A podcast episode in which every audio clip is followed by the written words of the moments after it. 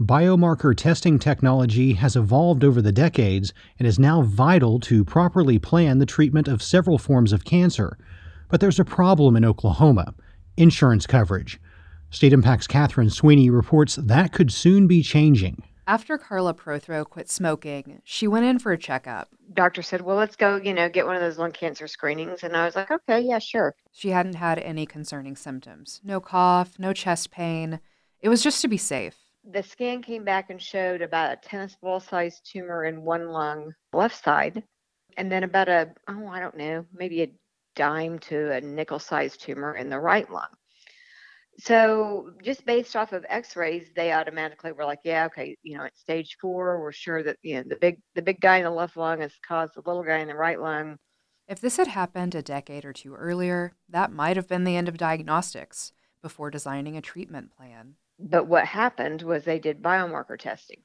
Biomarker testing is a tool that doctors use to get a clearer picture of a medical problem, often cancer. Biomarkers are proteins, genes, some substance, and a sample that gives doctors clues about the patient's needs. In Prothro's case, her samples showed two different forms of cancer that needed different treatments. The practice has been evolving since the seventies, but that evolution has sped up over the past few years. Providers and patients say it can be difficult to get insurance companies to cover it. Oklahoma lawmakers are working to change that. Health and Human Services Chairman Paul Racino authored Senate Bill five one three.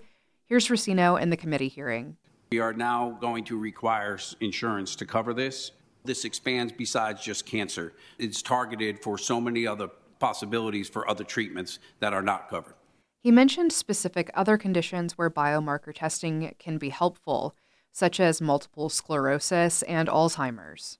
Doctors can use biomarkers to learn about patient-specific conditions with a lot of diseases, but cancer is a good example because treating it is so hard. First, cancer isn't really one disease.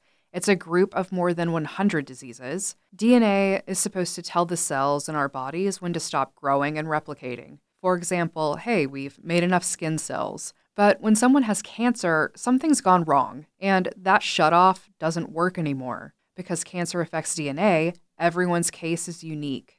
Doctor Robert Mannell is the director of the Stevenson Cancer Center at O U Health. He says biomarker testing is often used in cases like Prothro's, where the information helps make a more targeted treatment plan. But there are a spate of other ways oncologists can use this testing. We frequently use biomarkers to determine if somebody's responding to their therapy. And so there may be a biomarker that's a blood test that as I give therapy, whether it's radiation or surgery or chemotherapy, that marker falls that tells me I'm doing the right thing. For patients, there can be a major roadblock. Now, these tests are several thousand dollars. So for an insurance company, there's always a tendency to want to say, no, I don't want to do that. But the need for this testing, especially for cancer patients, isn't rare. It's going to impact one out of every two Oklahoma men and one out of every three Oklahoma women. And even this day, with advanced technology and therapies that we have, one out of every three people that get a cancer diagnosis is going to die of their disease. Matt Glanville is the Oklahoma Government Relations Director for the Cancer Action Network, which is under the American Cancer Society. More than a dozen states, including several of Oklahoma's neighbors, are considering similar bills. We don't want to risk falling behind our region, frankly, in providing these forms of treatment and covering these forms of treatment for Oklahomans.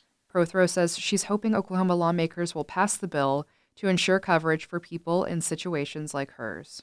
I think I'm going to be here a long time because of the biomarker testing and because of the treatment that I received. The bill passed out of the Senate with near unanimous support and is headed over to the House. For State Impact, I'm Catherine Sweeney.